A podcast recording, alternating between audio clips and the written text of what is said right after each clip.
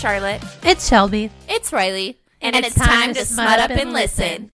Just a reminder for today's episode and all future episodes our opinions are subjective. We don't advocate for kink shaming or author shaming. This is all in good, smutty fun. Enjoy. Today's episode trigger warnings are murder, mutilation, graphic violence, abuse of a parent, and explicit sexual content, with also accidental cannibalism and non accidental cannibalism. Both oh. kinds. Ooh. I know. I saw the trigger warning for accidental cannibalism and I was like, excuse me? But I put it in there after I like had started my trigger warning list, so that's why I was like, oh, also. Accidental. Oh, you'll yeah, see. you'll see.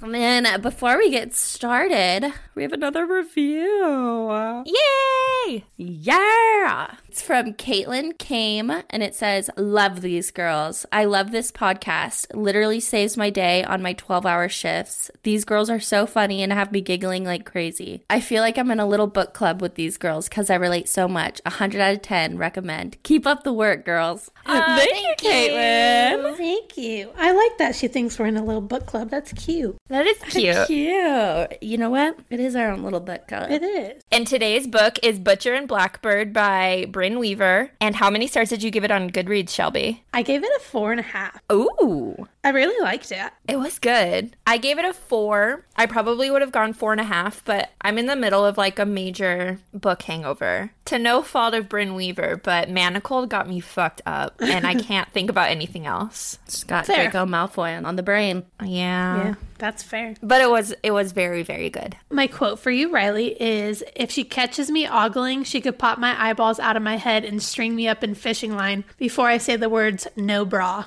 Oh. And mine is how fitting, love. Now be a good girl and find something to grab onto because I'm about to destroy you. Yeah. Destroy. He is. Yeah. Destroy that Porsche.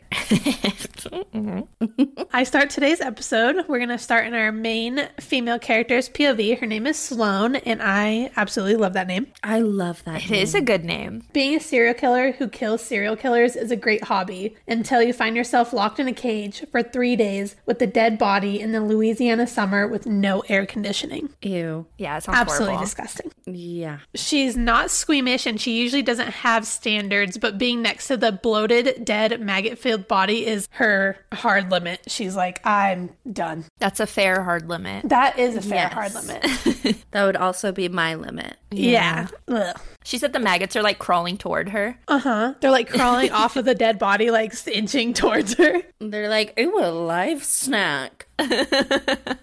She scoots away from it as far as she can when a man's voice with an Irish accent asks her what her name is. And this whole time, I pictured this Irish accent as um, Gerard Butler. I love an Irish Me accent. Too. Woof. Yeah. That and like a Irish man. a Brooklyn accent. Mm. Is yeah, that like rough a, around the edges. With a pocket Walking car. over here. Hey, fuck you. yeah, okay. Do it.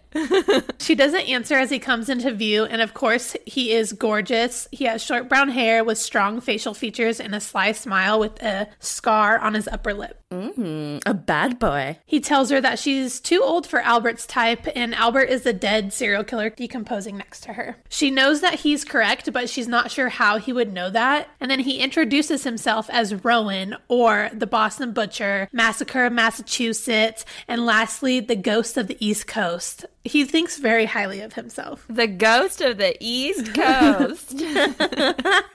He's like, I came up with that by myself. He's like, that? "Do you know any of those?" That's that's me. Have you heard it? Yeah, it's me. She doesn't respond, even though she knows exactly all the names that he's calling himself, and she knows that he's not much different than her. He says it's a pleasure to meet her and goes to leave when she finally introduces herself as Sloane, or he can call her the Orb Weaver. And he's like, You are the Orb Weaver? Big fan, big fan. Love it. Love your work. Love your work. Also, do they just come up with these names for themselves? She came up with her name, but the media gave him all three of his names. Oh, okay. After a moment of ogling over how big of a fan he is, he asks if she wants to go to lunch. And she's like, Not unless you're trying to get arrested right now. And he's like, Oh, yeah, yeah, yeah. Okay, let's take care of this and we can go. So he finds the key off of Albert's dead body and lets her out. But I thought Albert was in the cage with her. So why didn't she get the key? I think he was on the outside of the cage. Okay. And then she got a hold of him while he was like reaching into the cage, and then she killed him, and then he fell outside of the cage, Okay. and she was locked in. Oh, okay, okay. he tells her to go shower and change her clothes and then they can burn the house down because he's feeling some barbecue. Mmm. Ew, sir.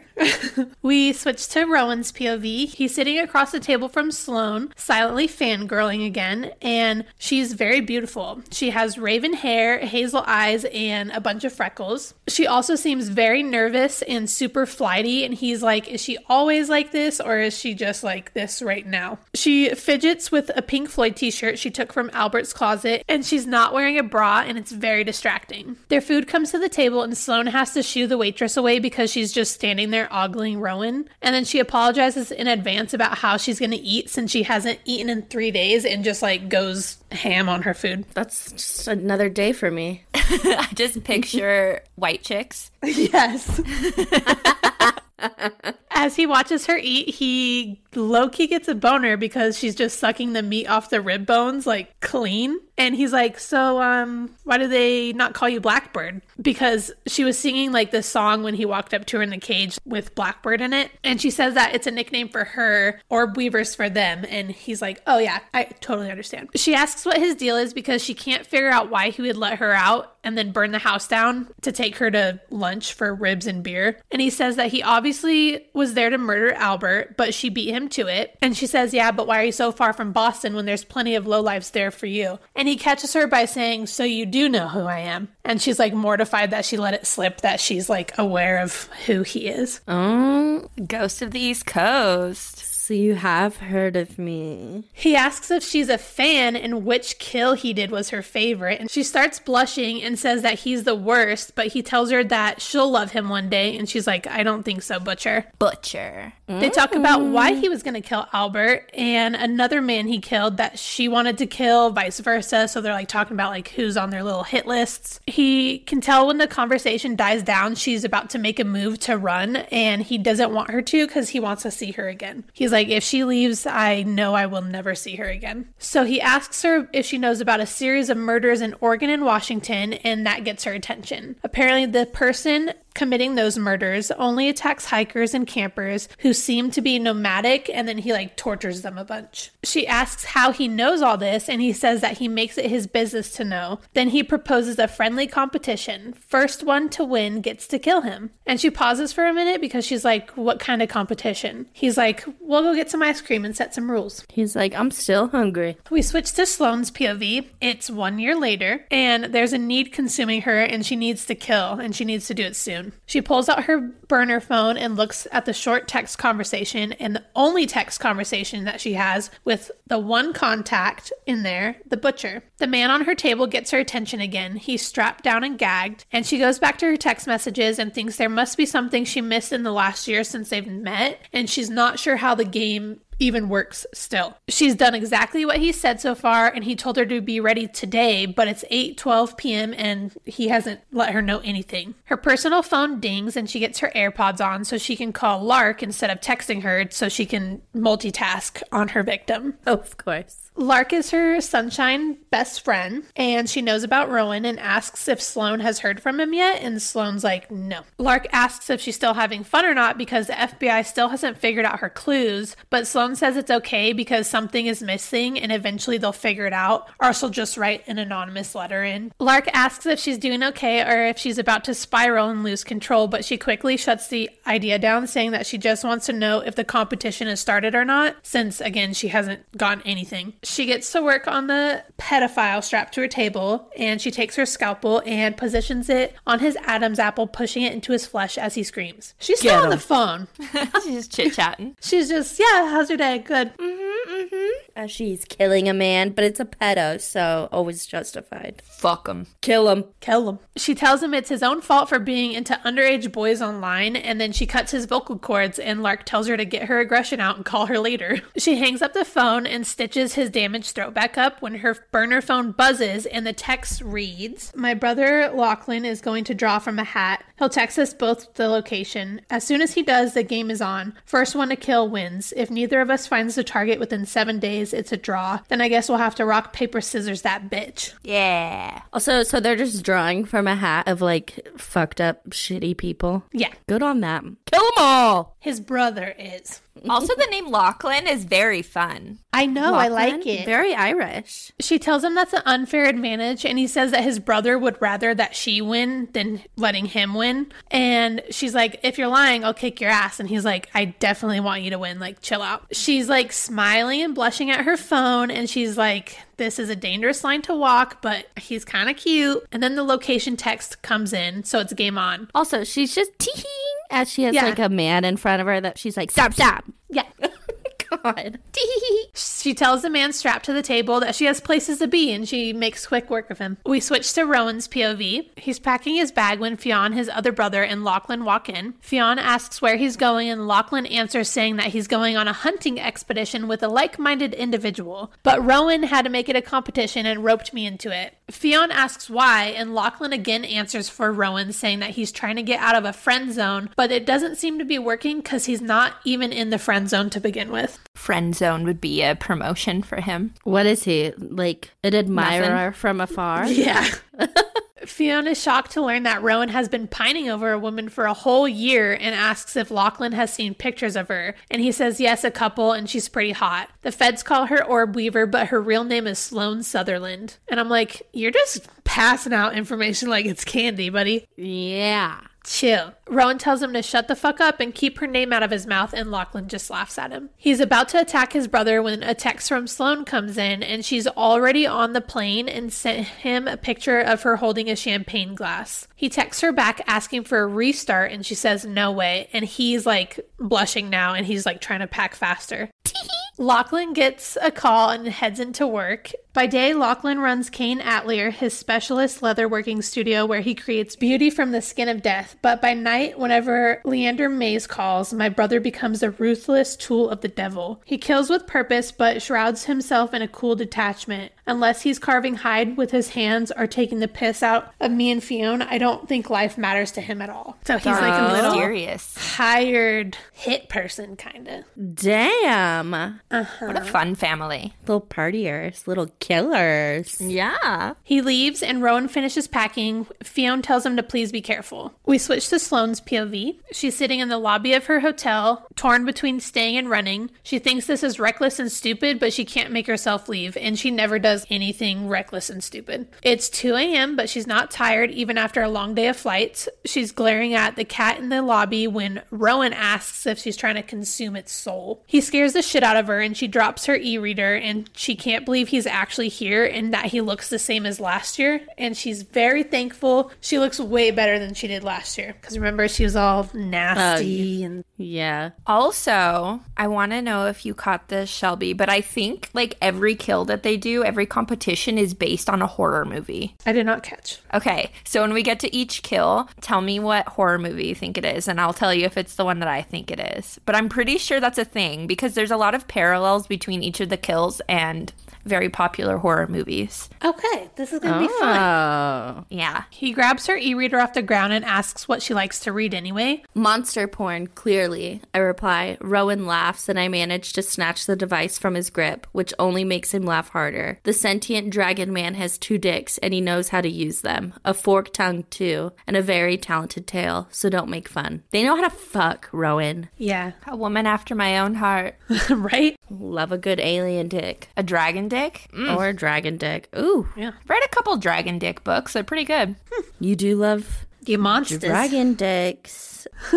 She asks when he arrived, and he said about 45 minutes ago. And he's like, and in case you're wondering, like, our rooms are right next to each other. So she's like, okay. You're gonna hear me wanking it later. He pulls a stolen bottle of red wine out, and they take a couple drinks from it. She realizes it feels like they just hung out yesterday and not a year ago when he interrupts her and asks if she knows who they're here for yet. And she's like, No, I have no idea. And he doesn't either. She wants to know why his brother picked the location, and he says that he has connections to certain people who can access government files. Ooh. He also tells her that their shared hobby is a profession for his brother. She asks if he's enjoying the restaurant business because she looked him up and he's like, I looked you up too, but I love running my own kitchen. So he has his own restaurant and he is like the head chef of it. Oh, yes, chef. Mm-hmm. That's even sexier. Behind.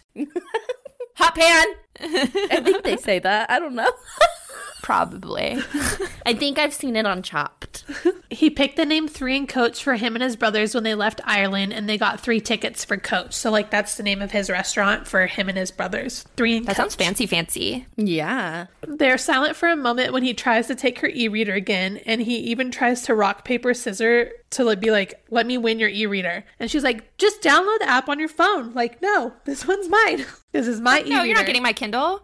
No, that's privacy invasion. Honestly. It is. Yeah, I don't want anybody to see what I'm reading. no. No. Straight to jail. You guys make me read some fucked up things. yeah. I don't want anyone to see all the shirtless men covers in my little in Kindle. the inn owner interrupts their flirting to grab the cat and go to bed, but before he does, he tells them to be careful if they're out there hiking. It wouldn't be the first time someone went missing. She tells him that she's going to go to bed with her dragon shifter porn and she might even hike by herself tomorrow, but no boys allowed unless they have scales and a breeding kink. And he laughs and he's like, Of all the time to forget my dinosaur onesie at home. he's funny. I was expecting him to be like, "Oh, I have scales You want to and see? a breeding kink. You want to get preggy?" We switch to Rowan's POV. He's frustrated. He doesn't know who they're after still, but he's glad that Sloane also doesn't know, so there's not like an advantage. He knocks on her door Thursday night and he keeps noticing that she stares at the scar on his lip. So he says if he can come into her room, he'll let her know how he got the scar since she's so obsessed over it. And she like is just beet red like I cannot believe that you caught me staring at your lips. Like this is embarrassing. But she's like you can't come in, I'm leaving. He's like where are you going? She's like we have a competition, I can't tell you. Yeah. And that's when he finally notices that she's more dressed up than usual and asks if she's going on a date. And she's like, it's technically not a date. He tries to stop her, but she flips him off and keeps going, leaving him behind. He's confused and jealous, and after a minute tries to follow her, but can't find her after she leaves the lobby. So he goes back to his room and paces, and then he gets a text from her saying that I'm fine. He lets her know that he wasn't even concerned, and she says, Good, don't wait up with a kiss face emoji. Oh, girl. He's jealous. He's jelly. And she's like, He is so jealous and pissed off that he almost throws his phone, but he decides to do some research instead. Three hours pass when he finally hears the click of her door and he's relieved she's back. He's like, What the fuck did you do for three hours? "None of your business." She turns some music on and it's quiet. He gets off the bed, puts his ear to the wall to see if he can hear what's going on. Oh, what is she doing? The music is a little clearer. The volume's still low. I hear her mattress creak and then a gentle buzzing sound. Jesus, Mary, and Joseph, I whisper, dragging my hands down my face. What I would not give to be in that room right now. Sloane's raspy moan sets my blood on fire. My cock is already rock fucking hard. I'm about to step back from the wall. I really am. I'm starting to lean away when I hear a single word pass her lips. Rowan. Oh. Oh. He thinks that he should walk away when he hears a groan from farther down the wall. And he walks to where he thinks he heard the other groan. And when he puts his ear to the door, his rage finally bubbles over. And he hears, Yes, baby, just like that. He goes to grab the brass lamp on his nightstand. And just as he's about to swing it at the wall, the painting where he listened opens its eyes and says, Oh shit. What? Rowan smashes the wall in and the other man scurries away. Sloane starts shrieking and calls him an Irish pervert, and he goes to her door to explain. When he starts to explain what he was doing and pulls her into his room to show her proof, she's like, Yeah, I fucking know. That was my plan, and now I have to go chase this man. So God she marches past him and he's scrambling to ah. follow. He's like, What are you talking about? She's like, This is Francis Ross, the owner of the inn, and he does this all the time. Like, I did my research. I know who we're after, and I'm gonna go fucking kill this motherfucker. and he's You're like, ruining it. Okay, yep, let's go. Smart girl. He also has another realization. That's who she went on with the date when she's like, it's a competition. And then they both are like running after Francis to go kill him. As she's running up to the main house, he tackles her. She says that Francis is hers to kill, and he says, No can do, Peaches. And then he pushes off the ground and just starts sprinting. That reminds me of No Can Do'sville, baby doll. Do you remember from How I Met Your Mother? No Can Do'sville. No, I Never don't mind. remember. No, and I I've watched only How watched Met it once all the way through. Remember when they made that movie about Ted, where he was No. like a piece of shit, and they were like, "No can do'sville, baby doll," and he was wearing the red boots, and Ted was all pissed. Oh, I do remember the red boots though. Yeah, never mind. It's stupid. He's almost to the house when he hears an engine running. Francis is going to leave, so he sprints faster and does what any sane person would do. He jumps on the hood of the car and starts smashing the window in with a rock. Yeah. Yeah, it's what I would do. Yeah.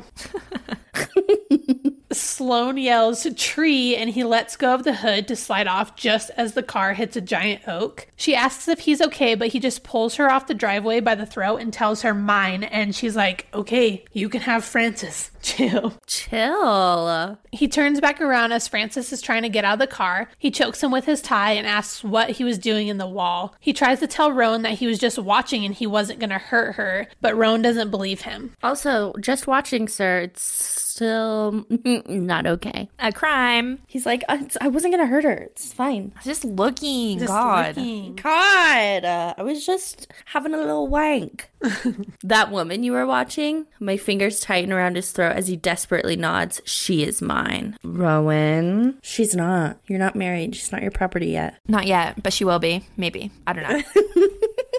Then he starts to beat him into a literal pulp until he's dead. And when he gets up, he calls for Sloane, but she's not there. And he's like, that was too much. I went, I was way too feral. he like blacked out. Yeah, a little too much. He's like, she only knows me by my stage murders, not me losing control, blacking out, and just beating the shit out of people till they're dead. So he calls for her again, and she finally pipes up and says that she's here, and she steps from the shadows asking if he's okay. He doesn't know what to say, so she crouches in front of him, asking if Cat's got his tongue because she never thought she would see the day since he always has something to say. He finally says that, yeah, he's okay, and asks if she is, and she says that she's okay as well. She tells him this will take a couple days to clean up, so they should get started, but they can start with cleaning him up. She grabs his hand and they go into Francis's house. She takes him to the bathroom and sits him down while she grabs medical supplies. They're silent when he finally tells her the scar on his lip is from his dad. Him and Lachlan killed their dad, and they don't have a mom because she died giving birth to Fiona. She tells him that she's sorry and she continues to wrap his knuckles, which are like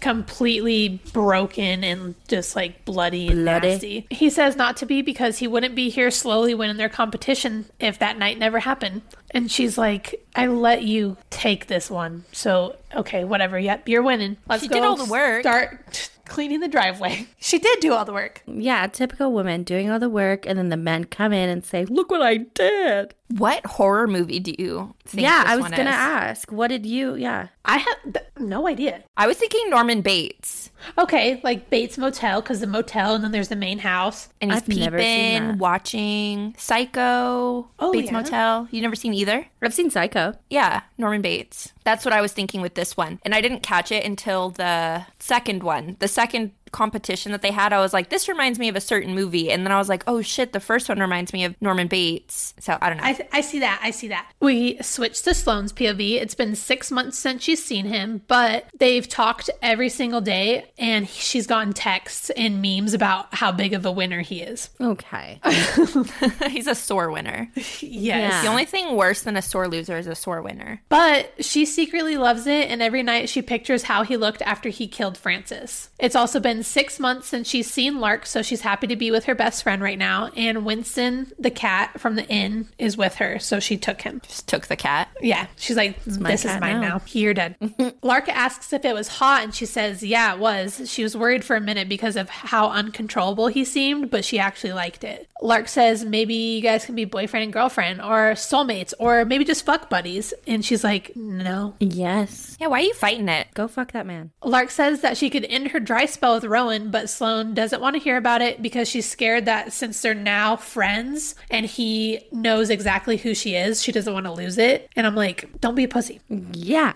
Who's Who he going to tell? He can't tell on you because you can tell on him. Exactly. Leverage. Fuck that man. Lark tells her to go to Boston for fun and text him to hang out. And she's like, maybe I will. I'll think about it, like if I ever have a work meeting there. And she does think about it for three whole months. So we fast forward three fucking months. And she's like, okay, I'm going to go to Boston. The time jumps in this book are insane. Yeah. I was gonna say a year, six months, now three months. Jesus Christ. She's standing in front of his restaurant, wondering if she should go in. And when she finally does, she gets seated. And before she can second guess and leave the restaurant, her server comes up to take her drink order. She has no idea what she wants, so she gets the waitress's favorite drink and people watches, trying to overcome her anxiety. She knows that he'll be there though because she hacked into the restaurant data and saw that he was on the schedule to work today. She's also really good with computers. Yeah, a little crafty gal. And after a while, she sees a bunch of servers come in and one who she's never met, but he looks very familiar. And she sees Lachlan Kane, Rowan's brother. We love an Irish man. Honestly. Is Paul Mescal Irish? Yeah. Yeah. Yeah. What is Jacob Elordi? He's British. No, Australian? Oh, he's Australian. I just saw him say He's a something about very being an large Aussie. human. He's like six foot eleven. He's huge. I mean, I don't know if he's six foot eleven, but he is a tall man. He is a hot, hot hottie. In Euphoria, be toxic. I love it. I typically don't like shows that are like heavy on like like sex and I don't know why. I typically don't, but but here we are doing a podcast. I know. True. Because isn't that all Euphoria is? I mean, they're drugs. Yeah. Okay. Did you guys watch Saltburn? No, but I've seen videos about it and I'm scared. Okay, no. Watch it. It's not nearly as bad as people make it out to be. I oh, I'll wanted make- it to be more disturbing. Oh, I'll make Zach watch it with me. Do it. Because Jacob Elordi's in it. Okay. Lachlan. Ready? Dark hair, full lips slanted into a smirk, tattoos that climb the side of his neck from beneath his collar. His arm is draped over the shoulders of a tiny brunette woman, the rings on his tattooed knuckles glinting perfectly beneath her waves. He's tall and powerfully built. Even with his leather jacket and thick sweater, I can tell he's basically a wall of muscle. And with those dark, predatory eyes that sharpen like a blade set to cut me, I know he's trouble. Sexy. Lachlan. But she doesn't want Lachlan. She wants No. Rowan. She's just admiring his beauty. It's a beautiful boy. Yeah. She stops her server asking for a box and the bill so she can leave because Lachlan, she can tell that he knows who she is. And she waits for Lachlan to be distracted by a different waitress before she makes her move to leave the restaurant, but she's stopped by Rowan. He's in a chef's coat and baggy pants and he looks so sexy that she starts blushing. That doesn't sound sexy. I know it doesn't. I'm just picturing him in like an oversized white chef coat and like huge pants. No, I'm like, think oh, about hot. the bear. Jeremy Allen White. Yeah, That's true. And him screaming at everyone working in the kitchen with him. I've never actually watched it, but I did watch Shameless, and I did see him in his Calvin Kleins. So, Yeah. yes, chef. I know. I've seen a lot of like TikTok edits, so I'm like, yes, chef.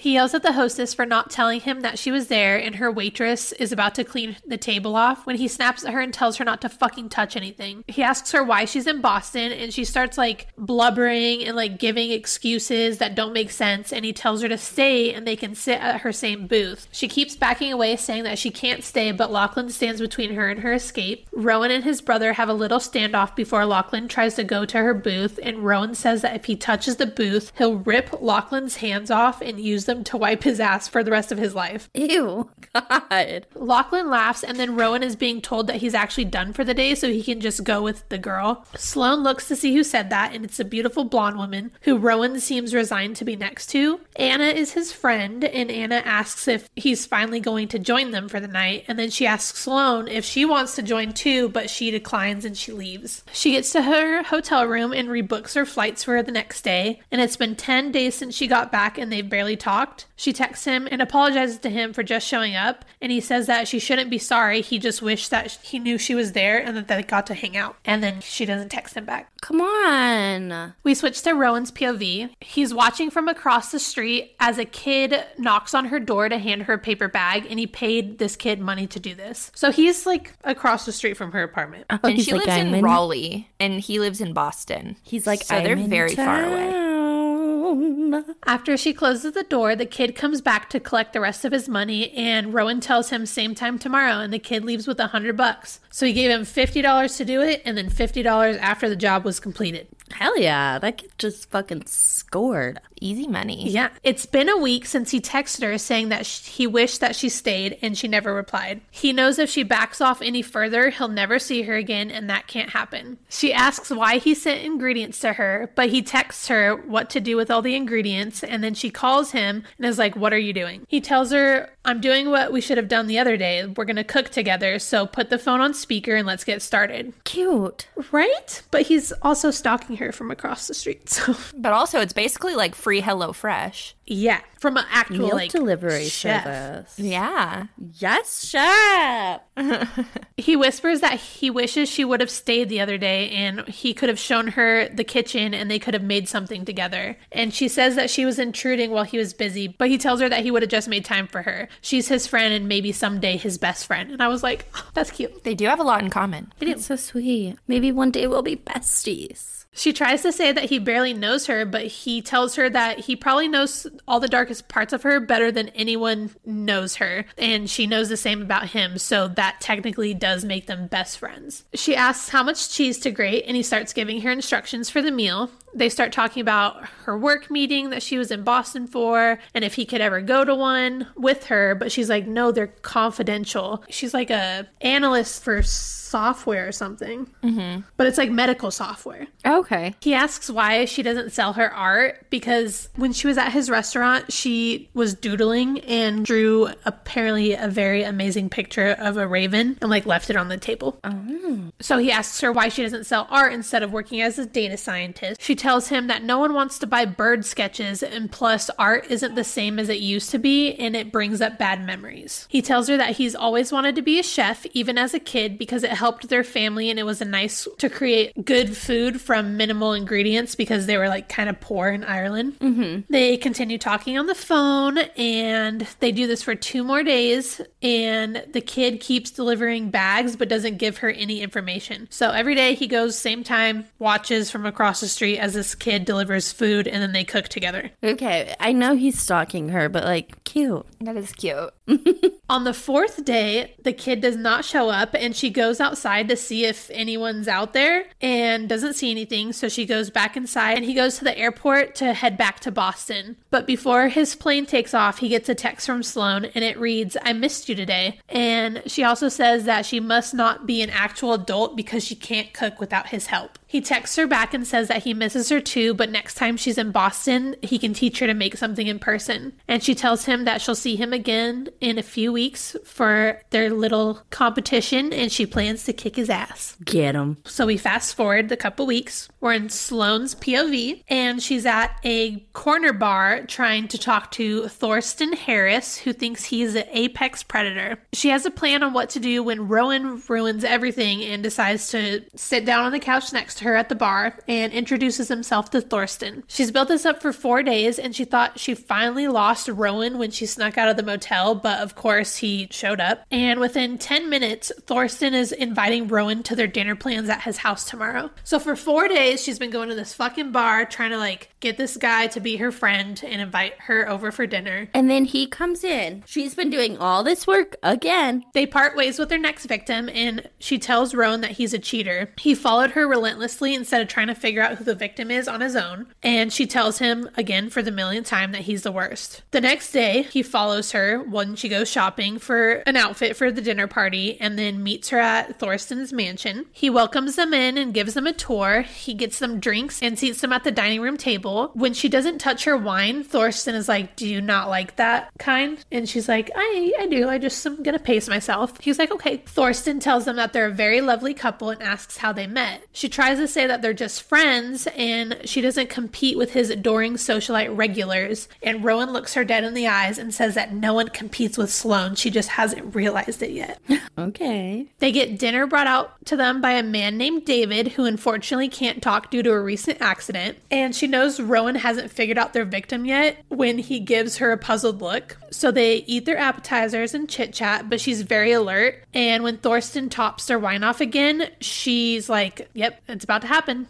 And David has like two black eyes, and mm-hmm. yeah. And he doesn't talk. What did this guy do? What did he do? She pretends to drink more, but Rowan is like chugging his wine and he starts to compliment how pretty she looks and how much he likes her and how beautiful she is. And she's blushing and saying thank you when he begins to ramble about how his brothers make fun of him every day for taking a vow of abstinence for a woman who doesn't even want him back. And she's like, Rowan, please stop talking. She's like, not here. She tries to get him to shut up when the main course is brought out. Thorsten says that he's very interested to get his opinion on his very own take of it. Rowan starts eating the food and says it's fantastic before he passes out right onto his plate. There's a beat of silence. Thorsten and I stare at the man sleeping on a bed of salad with a thinly sliced rare human steak hanging out of his mouth. It's the accidental cannibalism. Ew.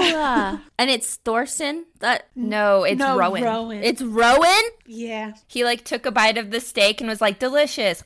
Why did he pass out? Just he drank too much. The wine that Thorsten was serving them is drugged.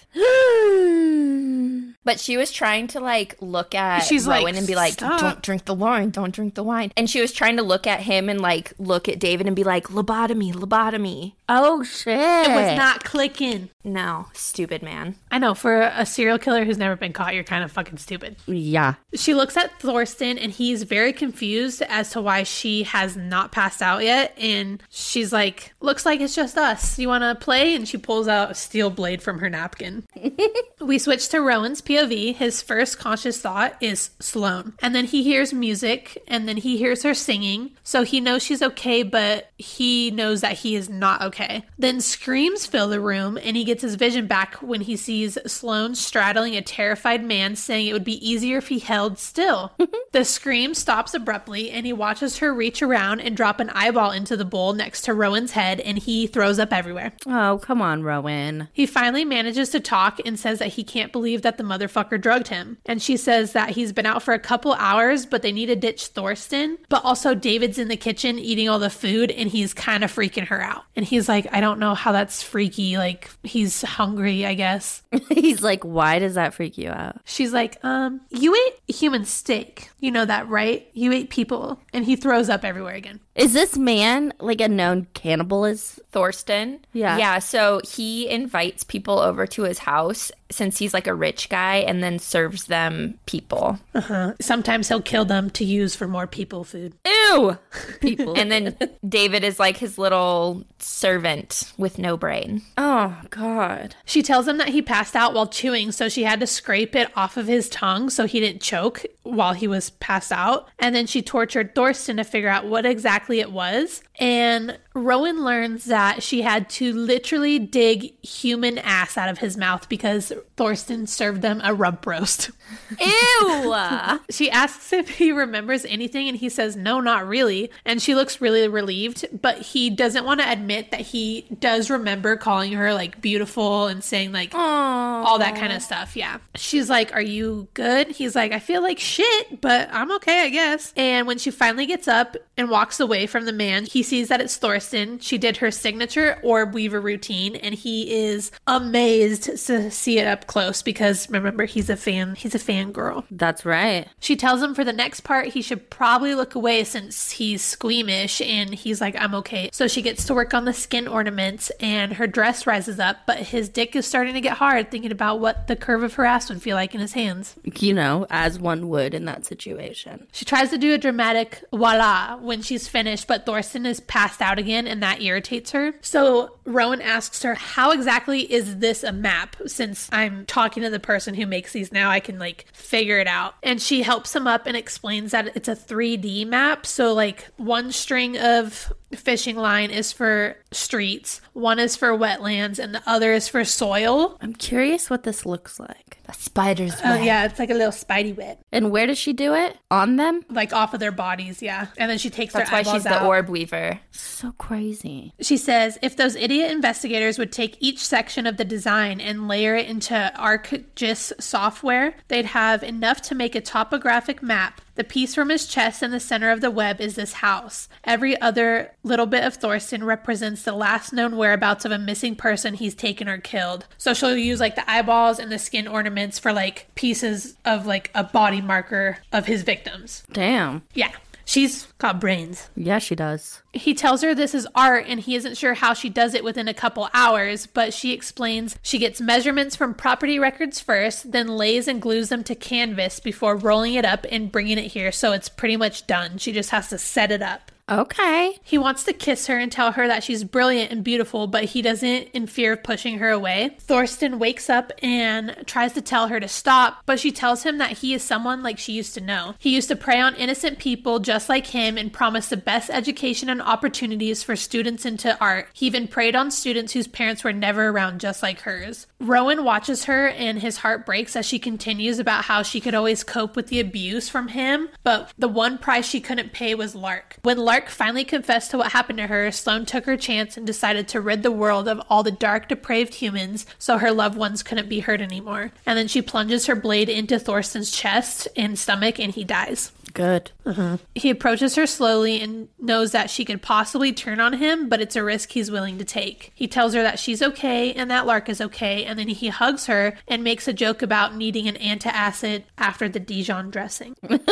She relaxes into him and chuckles, and then they decide to check on David in the kitchen. And when they get there, he's eating a bowl of cookies and cream ice cream. Rowan asks how she figured it out and when was she going to clue him in on being invited to a cannibal's fucking house. And she's like, It was easy when Lachlan gave us the location, and I did not feel bad about cluing you in, but I do feel bad about scraping human meat from your mouth. Yeah. They get David to put the ice cream down, and when she sees the container, she tells Rowan that she will never eat ice cream again. And he's like, Please do not tell me. I don't want to know. Like, I cannot handle this. And she starts to list the ingredients. it's made with cream, sugar, and semen milked from April 10th to the 13th. Ew. And David was just chowing down. As- Who's semen? Um, it doesn't say, it just says it was milked from April 10th to the 13th. Jesus Christ. Semen ice cream? Yummy. Yummy. Eh, You know what it reminds me of? You guys have both watched The Office, right? It's when Michael's eating that bowl of mayo With black and olives. olives.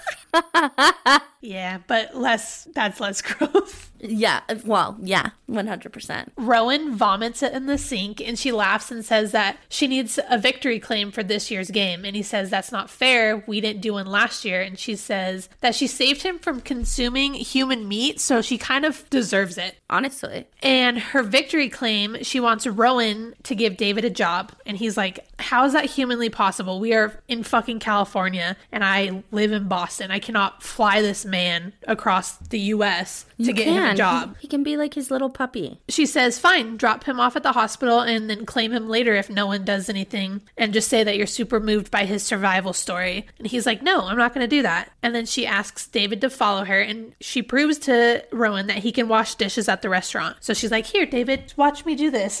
and then he does exactly that. Oh, little David. She begs Rowan to do it, and then he can have a victory claim to make up for last year, whatever he wants. And he gets like this crazy smile on his face, and she's like, Oh God. I want to fuck you. She kisses him on the cheek and says thank you, but now they need to clean up. Once they're done and outside, she tells him that they might be best friends now. And then she admits that she wasn't in Boston last year for a meeting. She lied to him, but she'll see him next year and walks away. She's like, I think we're best friends. And he's like, Do you want to go do karate in the garage?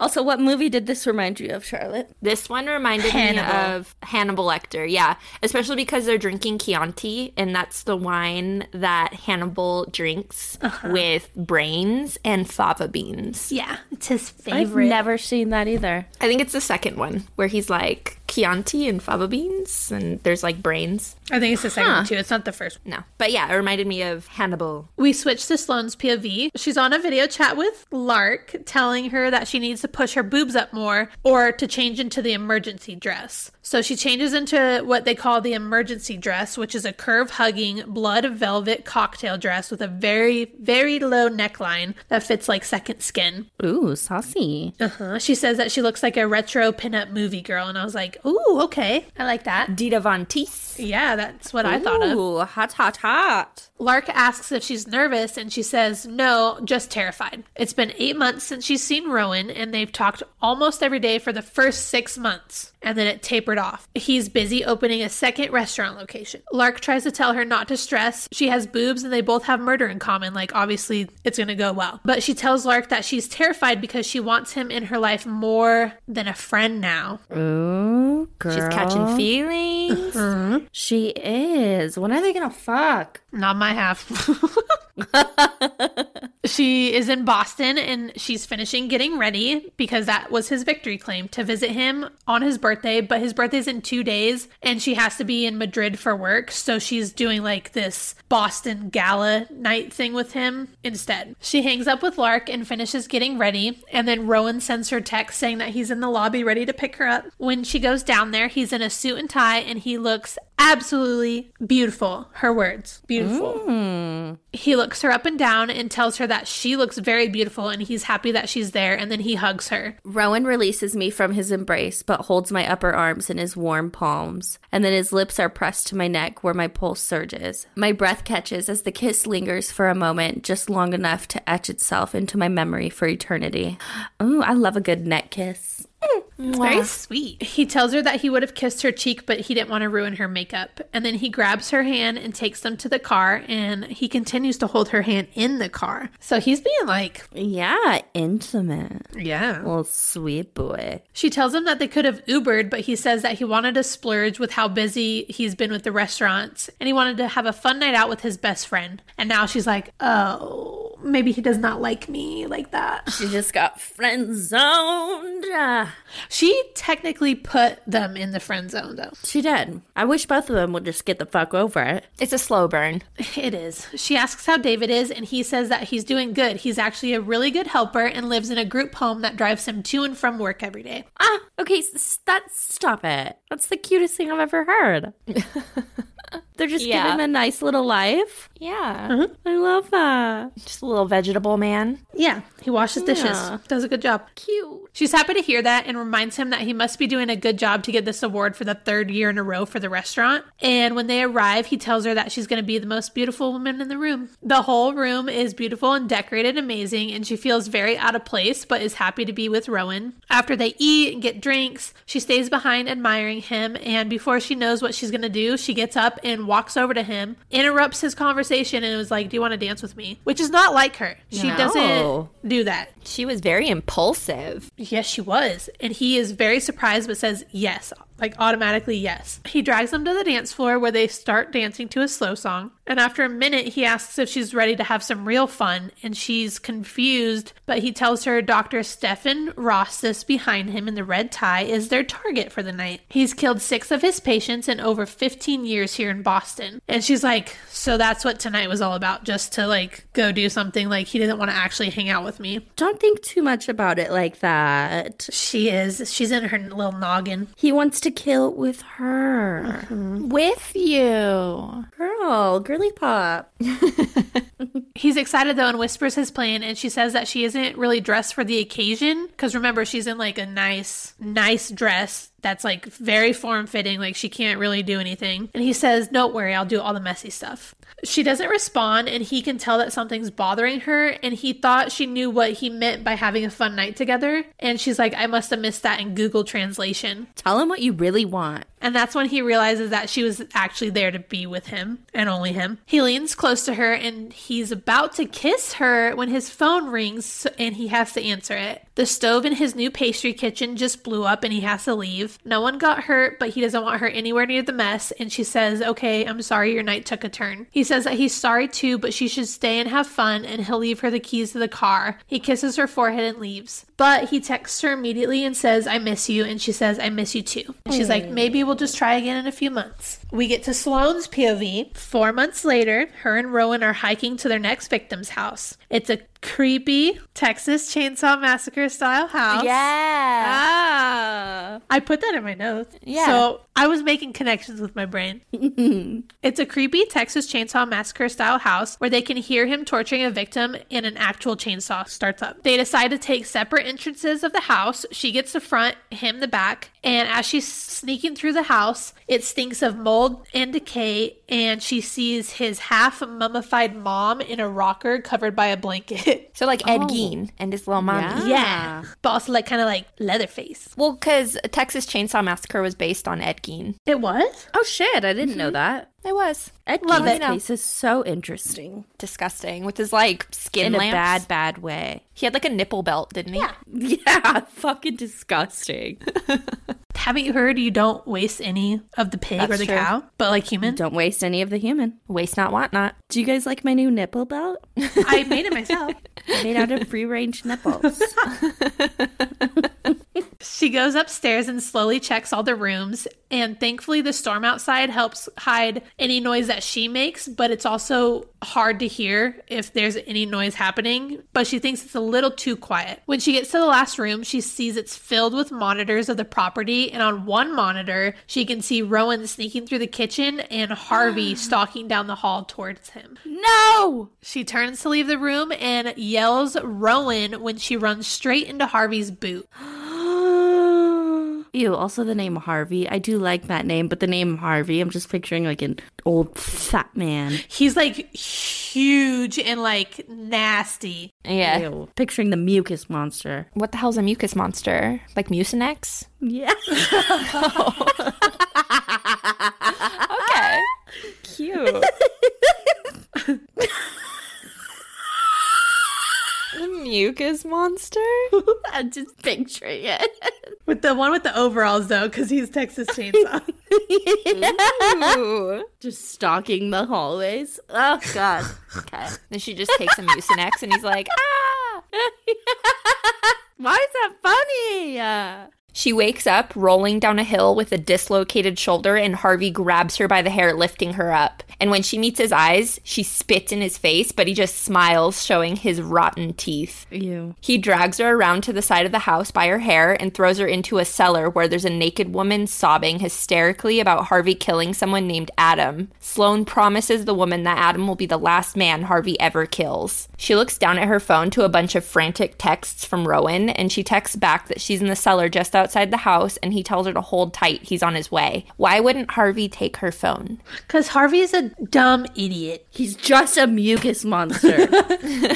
Mucus monsters don't know about cell phones. the woman introduces herself as Autumn, and Sloane tells her to help her get her shirt off so she can wear it. So, since Sloane's shoulder's dislocated, she's like, Help me get this off. You're naked. You can wear my shirt. I'll just sport the bra. Yeah. Autumn can be Pooh Bear. Yeah, be Pooh Bear. Be Pooh Bear. Rowan chops into the cellar door with an axe and pulls Sloane out, telling Autumn to stay put while they take care of Harvey and they'll come back for her. Sloane and Rowan run to a nearby barn on the property and he drops the axe and starts to frantically inspect her for injuries. And when he asks why she's not wearing a shirt, Sloane reassures him that Harvey didn't do anything like that and she gave her shirt to Autumn. So his automatic thought was he assaulted you sexually. Yeah. And she's like, no, no, no, oh. no, no. Sloane asks him to pop her shoulder back in, but he says she needs to wait for the doctor because it might be broken. He kneels down in front of her and tells her he's so sorry, and, she runs her hands through his hair. And he tells her that he can't lose her, and she says then he'd better kiss her. Oh, finally. He does, and their whole relationship suddenly shifts. Sloane forgets the entire situation and everything starts to get all hot and heavy when they hear a scream and a chainsaw. So they just forget where they are and get caught up in the kiss and they just hear like, ah! and they're like, oh yeah. I always wonder how people in these moments get like all like hot and bothered. And they're like, kiss me. And I'm like, how? I mean, they're like serial killers, so. That's true. They're used to this adrenaline. Yeah. They look outside to see Harvey chasing Autumn right to the barn, and Rowan says he'll be right back. He's gonna get revenge on the man who hurt his girl. yeah. Autumn runs into the barn, and Rowan jumps out, slamming the axe into Harvey's chainsaw, which whacks him in the face. Rowan hits Harvey in the kneecap with his axe, and Harvey is barely conscious and on the ground. But Sloane tells him to wait because he promised that she could have this one. So she runs into the house to get what she needs, and when she gets back to the barn, Rowan is hammering Harvey's hands to the ground with metal spikes. This part, I laughed out loud. Yeah, this part's fucked up. Oh. She comes up by Harvey's feet and he looks down to see Sloane has his mother's corpse and is running it up his body, talking to him in a creepy old lady voice, telling him he's been a bad boy. So she's like, Oh. Harvey, you've been so naughty. Oh As my she's like God. shimmying And his mom's dead body. screaming hysterically. yeah. Oh. He's freaking the fuck out. Understandably. Yeah, that's so fucked up. When the corpse's face is finally at Harvey's, her dentures fall out right into him, and he's fully freaking out. The dead woman's dentures just like fall onto his face. oh my god. And Sloane is like, Let me in. I need to see how naughty you've been. oh she uses Mama Mead's hands to pry his mouth open. Saying that she wants to crawl inside and have a look around. Oh my god.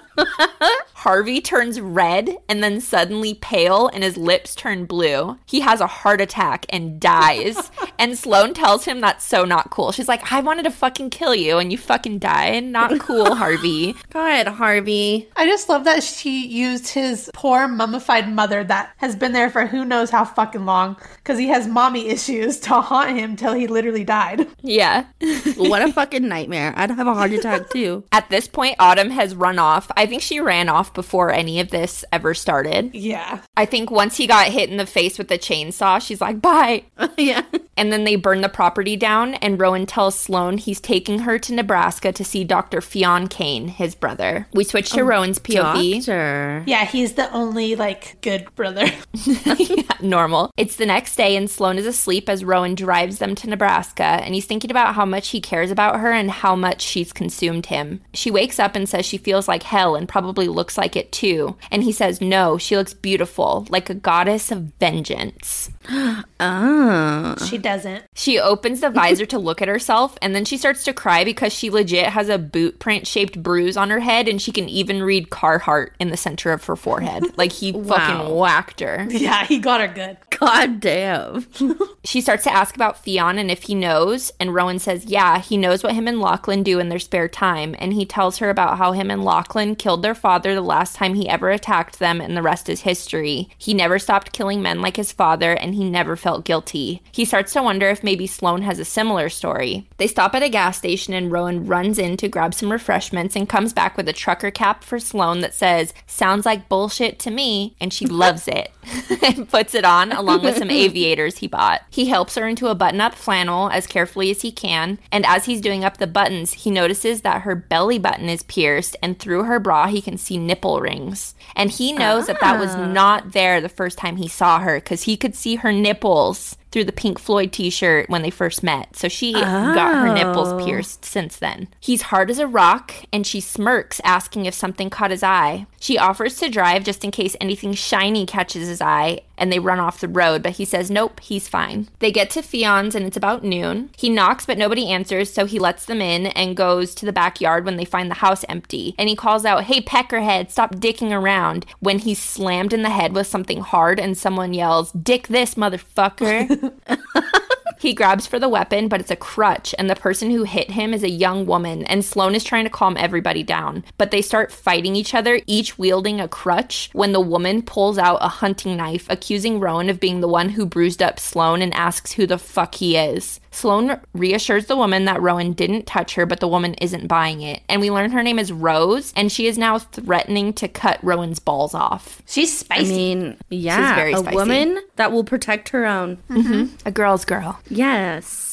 Sloane tells Rose that the man who did this to her is dead. Then who the fuck is this crutch stealing flea bag? He's Rowan, Sloane says, gesturing at me again. Rose narrows her eyes as though this is insufficient information. He's my f- friend, boy, guy, a man guy. I'm with here. I snort a laugh as Rose's face scrunches. Man guy, I echo. Real smooth, Blackbird. Man guy. Man He's guy. been promoted to man guy. Sloane explains that Rowan is Fionn's brother and they're here for her arm. Rose is suspicious but pulls out her phone and dials Fionn saying there's a beat up woman and a man claiming to be his brother here. And Fionn asks him to confirm by telling them his childhood nickname. And Rowan reluctantly says, shit flicker. Shit flicker. What a nickname. So who is Rose? is this Fionn's like wife? No. She's just a, a woman girl. Yeah, woman girl. Like he's a man guy.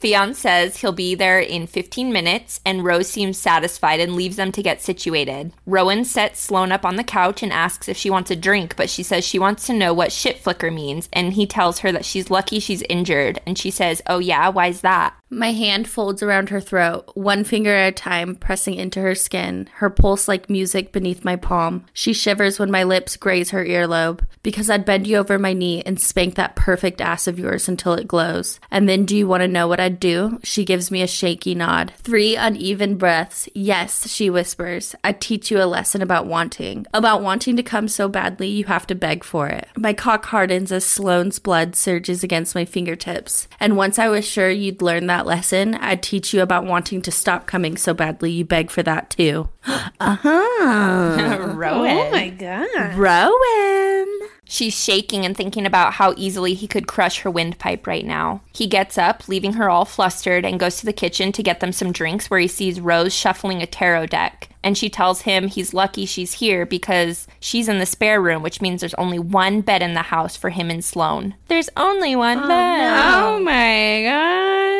She looks down at the cards and asks if they're here because of some sort of game gone wrong. That's what the cards say a game of life and death. And she keeps doing her reading and tells him that the truth will be revealed and destruction and chaos will ensue. Fionn shows up, but Rowan can't get Rose's words out of his head. We switch to Sloane's POV. She wakes up in bed with Rowan from a nightmare about that night with Lark. Her arm wasn't broken, and Fionn popped it back into place earlier, and so she took a painkiller nap. She says she feels gross because she's still wearing the same clothes from their time with Harvey, and Rowan runs her a bath. She walks into the bathroom and he slips behind her, telling her she looks beautiful, even though she knows she looks like shit. She says her bruise is the color of eggplant and she has a mushy eggplant dick face. But he tells her that she's the best thing that's ever happened to him, no matter how many bruises are on her heart or on her skin. He unbuttons her shirt and lets it fall to the ground, admiring her body while taking in all of her bruises from Harvey. He slips her leggings off and is clearly struggling seeing her like this. And so she slides down to sit, but he won't make eye contact with her for some reason. He begins to wash her and he confesses that it took everything in him not to fuck her while he undressed her and that she's injured and it's all his fault. And she tells him the game is the most fun she's ever had and he's what she looks forward to most every year. Oh, So sweet. She says that she feels safe and seen with him, and he says that she's not safe. He almost lost her, and she says, Yeah, but she's right here. And she leans in and kisses him, but he's still being restrained with her, so she guides his hand down her body until he's touching between her legs. it's happening! Finally! Oh, just you wait.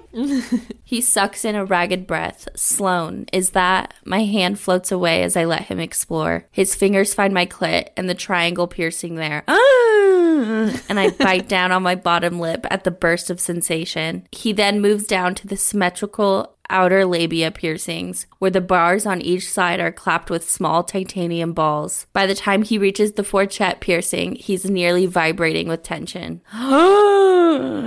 I had to Google what a fourchette was, and it's the space like behind your vagina in between your butthole. like your taint? Yeah. He tells her to get out of the fucking bath and picks her up, carrying her to the bed. Show me, he demands. My brows hike as my heart tries to spear itself against my ribs. Show you? You heard me. Get up on that bed and spread your legs and show me. Do it. Spread them. He tells her he's wanted her for four years and she's going to show him what he's been missing. She props herself herself up on the bed, spreading her legs for him as he stares into her eyes. And he tells her to keep spreading them until her legs are as open as she can physically manage. He looks at her pierced vagina and asks about the clit piercing. And she says she got it because it's supposed to help with orgasms because she couldn't before. The labia piercings remind her of armor, and the fourchette piercing made her feel confident. But nobody has seen it because she hasn't slept with anyone since she met him. Okay. Yeah, armor, you know. He's very intense and asks why, because when he ruins her for all other men, she needs to know it's what she asked for. He kneels between her legs and says he has four years to make up for and tells her to pick a safe word. And she picks chainsaw. Change. Chainsaw? Chainsaw. This bitch has a dislocated shoulder. You guys can't like wait. I mean, it got popped back in. I f- doesn't it still hurt though? Probably. It's probably very sore. His breathy laugh is a burst of warmth against my core. How fitting, love. Now be a good girl and find something to grab onto, he says, then passes one long, slow lick over my center because I'm about to destroy you. destroy her. Destroy. She has armor. He can't. I know. I was gonna say it wards off evil. He goes down on her, flicking his tongue over her clit piercing while tugging on her nipple rings, and she moans his name, but he says he can't hear her. God damn. My fingers trace the symmetrical rows of titanium balls and bars that frame her entrance, and she squirms before I drag my tongue through her lips and return to her clit to dip a finger into her pussy. Her eyes are closed, her head tilted back against the pillow. Her good hand grips an iron rung of the headboard as she bites down on her lip. My finger curls to stroke a slow path over her inner walls. She writhes and sinks her teeth down into her flesh. That definitely won't do. I give her breast two gentle slaps in quick succession, and she immediately lets go of her lip to suck in a needy breath. I still can't hear you. Rowan, she whimpers. Sloane writhes when I give her another slap. Her pussy soaks my hand as I pump my finger in slow strokes. Did you want something, Blackbird? You're gonna have to speak up. I'd get so pissed off if he just kept saying, I can't hear you. I'd be like, oh my fucking god. Never mind. Yes, you fucking can. She tells him she needs more, but he says she's going to have to do better than that if she wants to come and blows air onto her vagina. Yeah, that'll get her going. she begs him, and he says he's going to let her come once since she asked so nicely, but by the end of this, he wants her screaming. He continues to eat her out and tells her to keep her eyes on him the entire time, and they make eye contact as she gets closer, but he stops and he says, One more thing. But she says, No, no more things, just let her come, no more stopping. And he smiles devilishly and says, As you wish, no more stopping. For a final time, I seal my mouth around her, licking and sucking and nibbling until she's a writhing mess in my hands. Her arousal smeared across my ew, smeared. smeared. her arousal smeared. Um, her arousal smeared across smeared across my face and her inner thighs. Her cunt pulses around my fingers and she comes apart with a strangled moan. Her back bowed from the damp sheets. I keep the pressure on until I'm sure every second of her pleasure is spent, until she's boneless and breathless. I slip my arm from beneath her to place my palm on the soft skin of her belly as I withdraw my fingers from her pussy and rise on my knees. Maybe she doesn't yet realize how long she's going to be at my non existent mercy, but at least she knows I'm not done. sure. He puts his fingers in her mouth and commands her to suck. She does, and when he's satisfied, he pulls his shirt off and takes his pants off, freeing his dick. Sloane is clearly impressed and tells him he's beautiful, which makes him blush. And he asks if she's on any contraception, and she says, Yeah, I'm on an IUD. Good. I notched the head of my cock to her entrance, rolled across the fourchette piercing. Fucking hell. She's gonna feel like heaven, just like I always knew she would. Because I'm gonna fucking fill you until you're overflowing with my cum. My eyes drift close as I run the crown of my erection over her labia piercings, up one side and back down the other. Fuck me, Rowan. Please, destroy me. destroy me! My restraint snaps, then look down. Watch how well you take me. I push into her tight heat, just enough that the crown is enveloped by her warmth. She watches just like I demanded, breath sawing from her lungs. A whimper passes her lips when I remain still, all my attention honed on the way her body fits around mine, the piercings glinting so beautifully in the dim light. I slide my cock in a little deeper, then withdraw just an inch, her pussy clenched around me. Goddamn, Sloane. Look at how desperate your cunt is to be ruined. So fucking tight. It doesn't want to let me go. It's like, no, don't leave here. We just got started. Hi, how are ya? He starts to fuck her as she screams in pleasure and he tells her to be as loud as she wants. The whole neighborhood can hear her for all he cares. I rut into her, hard, deep, and merciless. She strains against my grip around her throat, veins protruding and lines up her neck. I tell her all the ways I'm going to take her in her mouth, in her perfect pussy, in her tight little ass. I'm going to fill her up until I'm everywhere inside her, just like she's everywhere in me. Oh my god. God damn. They come together and Rowan thinks to himself how he wants to fall asleep inside of her, but he has other plans, and they can do that later because he's not done with her yet. He scoots down and starts to eat her out again. I'm rewarded with a shocked yelp of my name as I plunge my tongue into a repulsing channel. Rowan, her muscles contract and our cum floods my mouth. And our cum floods my mouth? Because he came in her. Yeah, they already bonied and he finished, and now he's keep he's he's a trooper. He's gonna keep going. I smile against her flesh as I collect our spend on my tongue. Bleh. He moves up her body and uses his fingers to tap on her mouth. Sloane's lips part. I spit the cum into her waiting mouth. Swallow. She does, her eyes not leaving mine, not until I crush my lips to hers. You taste that, Blackbird? I ask when I pull away just enough that I take up all the space in her field of vision. Yes, she whispers. You know what that is? She has the good sense to shake her head. I smile. An appetizer. And now it's time for a fucking feast. You know oh. what that is? Just a little appy. We switch to Sloane's POV. She wakes up in the middle of the night with Rowan's dick still inside of her, and he insisted that they fall asleep like that. And I Googled this to see what it's called, and it's called swaddling. I was gonna say it's a thing. It's Yeah. a thing. Swaddling. Yeah, disgusting. Not the act, but the name. I don't love. He's snoozing, but she's hella soaked, so she starts to touch herself and she starts to fantasize about the things he told her while they were fucking. I think about all of Rowan's fantasies he whispered while he fucked me, about taking me in a public place, about spreading me wide on a table at the restaurant and devouring me, about using my toy and my pussy as he fills my ass with cum. Oh my god. So many things. Uh-huh. Rowan wakes up and asks her what she's doing, but he already knows. He tells her to hang on a second and gets out of bed, and when he turns around, she sees that he got the tattoo of the drawing she left at the restaurant.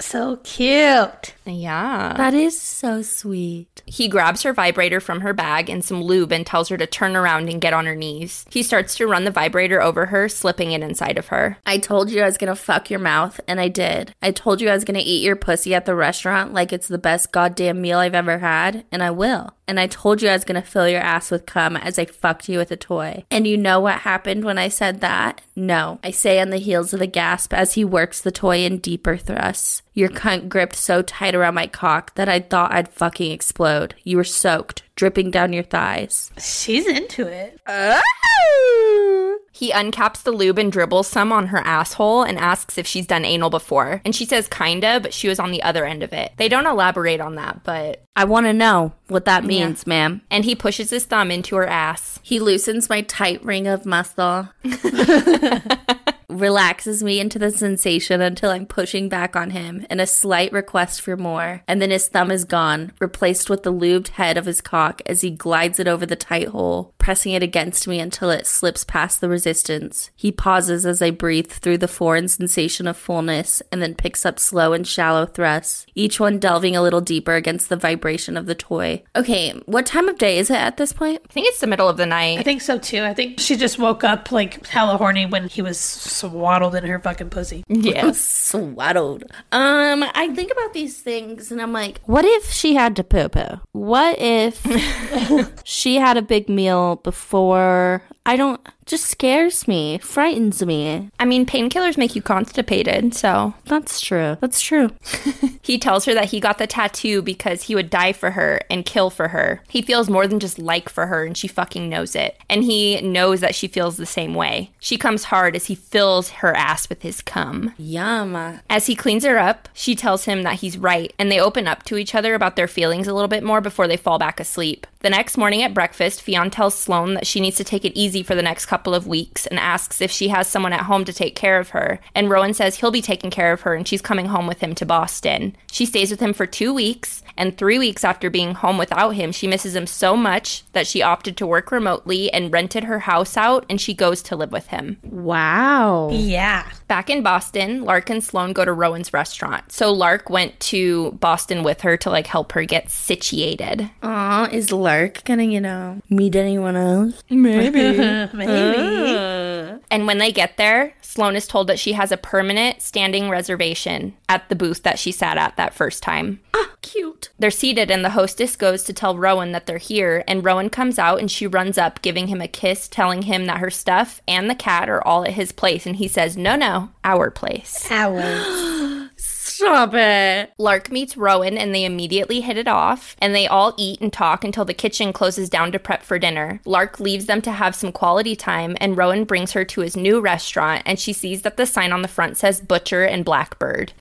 Yeah, it's their nicknames. Cutesy. He shows her around, and there are ravens painted on the wall, and she blurts out that she loves him and hugs him tight, and he says that he loves her too. He brings her to the kitchen and helps her cook some meals, but when it's time for dessert, he brings out a tray with already made chocolate cake and creme brulee. She's confused, but Rowan tells her to lean over the counter and pull her dress up, and she's hella soaked and does as he says. He walks behind her and pulls her panties to the side and shoves in, but doesn't move. She tries to move, but she can't, and he tells her she needs to relax facts. So he starts to feed her some of the dessert, asking if she thinks it needs anything, but she can't think straight and just shakes her head. And he tells her to close her eyes and try again. She does and tells him it's good, but it's like every creme brulee in town, and he tells her she's right. She starts to suggest Thorsten's secret ingredient, but he tells her to immediately stop.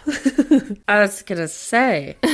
just jizz on it. And he asks her to name the first fruit that comes to mind. And she says persimmon. I've never had a persimmon, so It's like an orange. Or I mean a tomato, right? I think Like so. Looks like a I don't know why that would be good with creme brulee, though. No, I was thinking like a strawberry or a blackberry. He pulls out of her and tucks his dick away and says, Good idea, and tells her to go sit at her table in the restaurant. She leaves the kitchen and finds a booth that says Blackbird's booth and sits at it. And he comes out and he tells her to get on the table. She says people outside can see, and he says he doesn't fucking care, so she relents and climbs on. He slides into the booth and tells her to pull her dress up to her waist and spread her legs. Uh, oh my god. He's making promises and he's keeping them. He ravages my pussy like it's the last meal he'll ever have. He lavishes every piercing with attention and sucks on my clit. He plunges his tongue into my cunt and moans. He tightens his fingers on my thighs in a bruising grip that only ratchets up my desire. And if anyone is watching, I don't care either. I grasp Rowan's hair in a tight fist and hold him against me to grind my pussy into his face. I'm rewarded with a throaty growl and two fingers plunged into my cunt. The immediate rhythm and his expert touch pushing me closer to coming undone. My ass squeaks against the wood as he surges forward and consumes me, body and soul. I come apart with a cry of Rowan's name, soaking his fingers, coating his face, and he leaves me no time to recover from the intense orgasm before he drags my panties down my legs and tosses them to the floor. The moment they're gone, he's tugging his pants and briefs down and sliding into me. Oh! God damn. God damn, god damn. He pulls off his chef jacket and pulls her onto his lap on the bench so she's riding him. You're gonna take my cock as deep as you can. You're gonna ride it the way you want until you come all over it. And these tits, he says as he unzips the back of my dress and pulls the low neckline down along with the cups of my bra. You're gonna bounce these glorious fucking tits in my face. yeah, you are. Bounce them. She comes as he licks and sucks on her nipples, and he follows shortly after. And he says he wants to take her home and do this again and again. And then she asks for a napkin to clean herself off. Rowan traces a line up my inner thigh. Two fingers gather the milky rivulet and slide up to my pussy, his eyes already dark with desire as he watches my reaction. Fuck no, he rasps as he finger fucks the cum back into me with slow thrusts. I shudder and moan, my sensitive flesh already desperate for more. I meant what I said. You'll be walking home with that mess on your thighs, little bird. After a final deep thrust and a roll of his thumb over my clit that has me gasping and clutching his shoulder, he withdraws his fingers and raises them to my lips to suck them clean. I'd be like, no, give me a fucking napkin. Please. He helps her up and tells her he's so happy she's here, and she says she's not going anywhere except for home with him. We switch to Rowan's POV. It's opening night at Butcher and Blackbird, and Sloane is seated with Rose, Rowan's brothers, and his friend Anna. He was worried because she was like 45 minutes late, but otherwise, the night is a success. And at the end of it, he makes a toast and cheers to everyone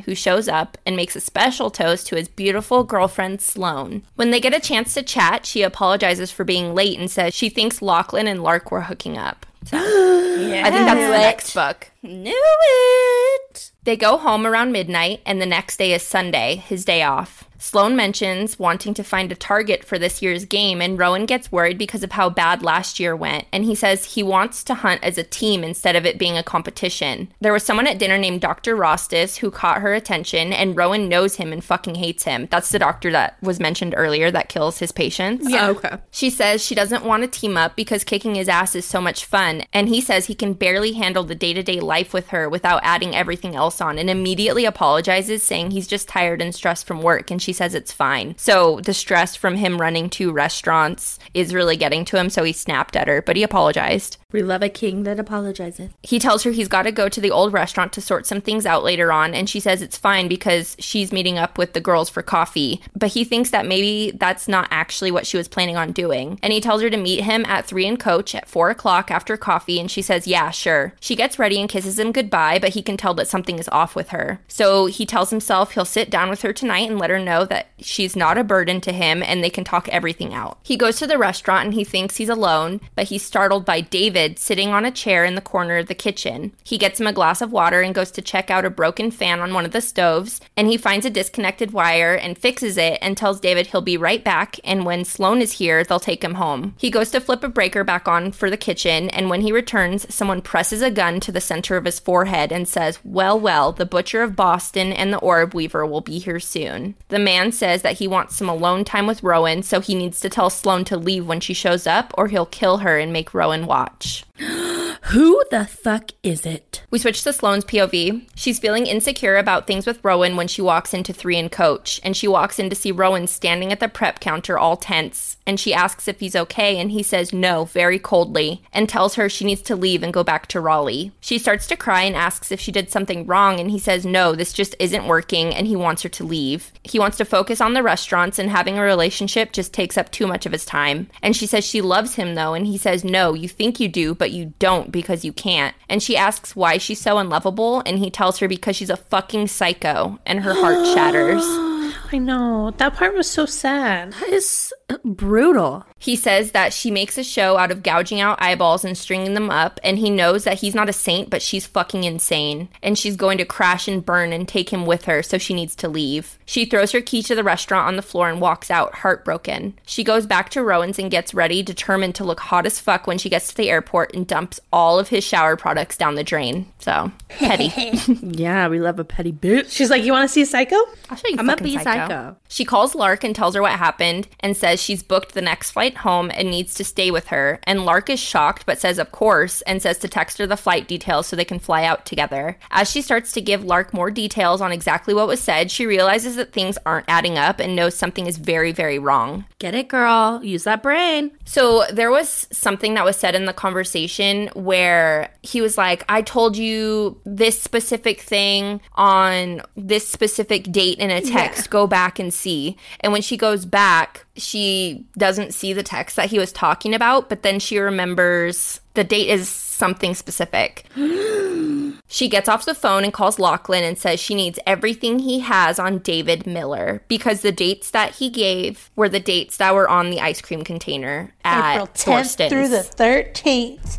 Oh my god. We switch to Rowan's POV. He's tied to a chair, and David is using a mandolin to slice pieces of his flesh off his arm and is throwing them on the prep counter. Oh my god. That is just like awful. no. That's a terrible visual. Yes. David is not a vegetable. He's a monster, and he tells Rowan that he developed a taste for human flesh at Thorsten's. He offers Rowan a piece of his own flesh, but when he doesn't open his mouth, David puts it on his tongue and slurps it down. He's like, Ew. Yeah. He says that human flesh is a rare delicacy, almost as rare as a woman like Sloane. He tells Rowan that after what Sloane did for him, he wants to be with her, and if she refuses, he'll force her. And he's been stalking her for like a long time. Holy shit. So he's just playing dumb. Yeah. Okay. Rowan goes absolutely feral, but it's useless because of how restrained he is. He talks about a plan to pretend to make a semi recovery enough to make her fuck him, or maybe he'll just break into her house since he knows where she lives. I could break into her house and bring her a doggy bag, feed her little pieces of you, and then fuck her until I tear her apart, until she's nothing more than another piece of bloody, pulverized meat destined for the trash. David. David. We were rooting for Ew, you, David.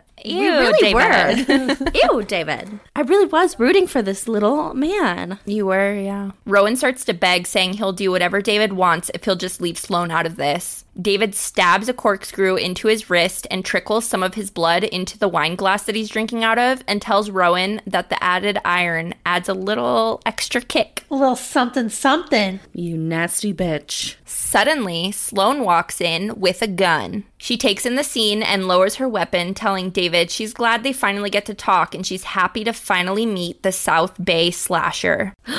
Oh. and she knows he wants to kill her. And he tells her that all of the cameras in the restaurant have been disabled. And she points her gun to a blinking red light in the corner of the room and says that she's installed some cameras of her own. She points the gun at David's head and says, Pow, pow, pow, just kidding, and giggles. She's like, pew, pew, pew. I'm She's just a little psycho. David is smitten and says he befriended Thorsten because he figured she'd come for him eventually, and he wanted to meet her because he noticed that other serial killers were going missing every August and figured being friends would spare him. Thorsten knew he was pretending to be lobotomized that night, and Rowan calls out Blackbird, but she tells him to knock the Blackbird shit off. She's a fucking psycho, remember? She turns to David and says, Let's get out of here, just you and me. Look at her, her little plan in action. She hands him the gun, and as he goes to grab it, she swings her other arm out, slashing his wrist with a scalpel and notches it into his throat. And as he falls, his neck is flayed. And after she's sprayed with blood, she removes it, stabbing him in the eyeball. Yeah. Yep. She asks Rowan if he's all right, and he says, Yeah, but when he tries to talk to her about what happened, she shuts him down. She pulls out her phone and calls Lachlan, who's waiting outside, saying his asshole brother needs some skin and she needs help with some cleanup. She turns to Rowan and tells him that he broke her heart, and he says he's so fucking sorry. He only said what he did to get her out of harm's way. She's hesitant but unties him, and he immediately jumps up and embraces her, saying he loves her and he's loved her for years, and she may be a psycho, but she's his psycho, and she tells him she loves him. She pulls his head down and kisses him. Good.